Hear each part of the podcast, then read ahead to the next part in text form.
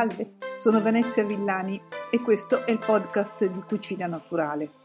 Oggi parliamo di quinoa, una pianta originaria degli altopiani andini che cresce anche a più di 4.000 metri d'altezza in Perù, Bolivia ed Ecuador.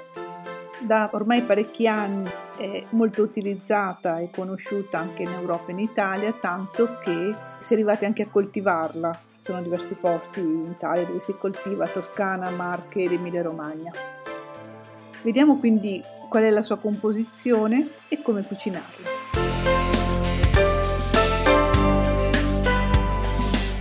Partiamo subito col dire che la quinoa non è un cereale, ma è una chenopodiacea. Appartiene alla famiglia degli spinaci delle barbabietole e anche dell'amaranto. Solo che nel caso della barbabietola noi mangiamo la radice, nel caso degli spinaci le foglie, nel caso della quinoa e dell'amaranto i semi. Se li confrontiamo con il frumento, per esempio, i semi di quinoa hanno una composizione abbastanza diversa, in particolare per quanto riguarda alcune componenti nutrizionali.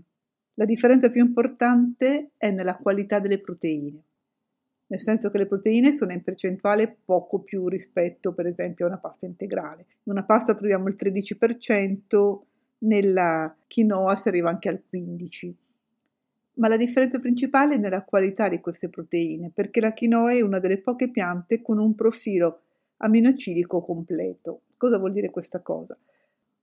Faccio un piccolo piccolo ripasso sulle proteine, dai, lasciatemelo fare. Le proteine, dopo essere assunte col cibo, vengono frammentate nelle componenti base, che sono gli aminoacidi. Sono una ventina, questi aminoacidi poi verranno ricombinati all'interno del nostro organismo per comporre le proteine nostre, diciamo, che possono essere quelle degli enzimi, alcuni ormoni, dei capelli delle unghie, di tante cose, insomma, tanta parte di noi è fatta di proteine. Per produrre le nostre proteine noi possiamo costruire alcune componenti, alcuni aminoacidi, mentre altri devono arrivare già belle fatti dai cibi e questi sono gli aminoacidi essenziali, sono 9 aminoacidi su 20. Ecco, la quinoa apporta tutti e 9 questi aminoacidi essenziali, così come fanno alcuni alimenti noti, diciamo, per il valore delle loro proteine, come possono essere il latte o la carne.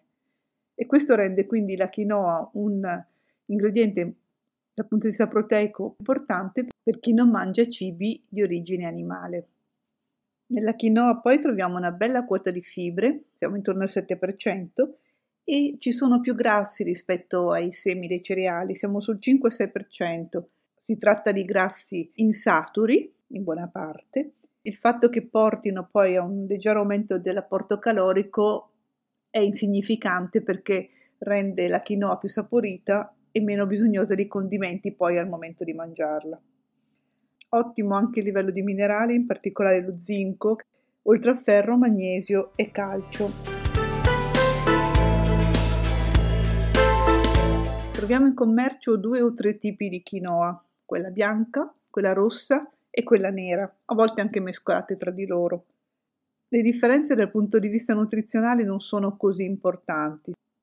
La quinoa scura, che sia rossa o che sia nera, tendenzialmente è un pochino più croccante e viene utilizzata per eh, piatti freddi oppure anche quando si vuole creare dei piatti dal colore particolare, tipo per gli appassionati di Instagram che vogliono fare delle foto un po', un po particolari.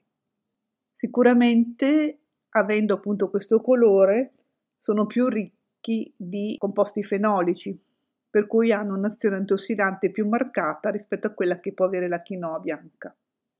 Cuocere la quinoa è semplicissimo. Basta metterla a freddo con il doppio del suo volume di acqua e un pizzico minimo di sale, farla arrivare a bollire, metterla proprio al minimo minimo coperto del fuoco e farla arrivare a gonfiarsi completamente. Vedrete che alla fine della cottura la quinoa avrà assorbito tutta l'acqua e a quel punto è possibile condirla con per esempio pesti di verdure oppure farla saltare con, con ortaggi già saltati, insomma ci sono tanti modi per usarlo. Può essere visto per esempio come una specie di couscous come utilizzo in cucina.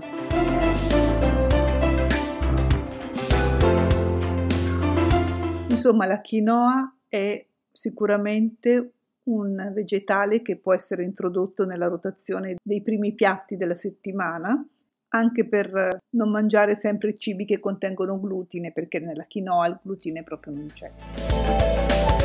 E con questo mi sembra di avervi raccontato tutto. Vi ringrazio per l'attenzione e vi do appuntamento al prossimo episodio del podcast di Cucina Naturale.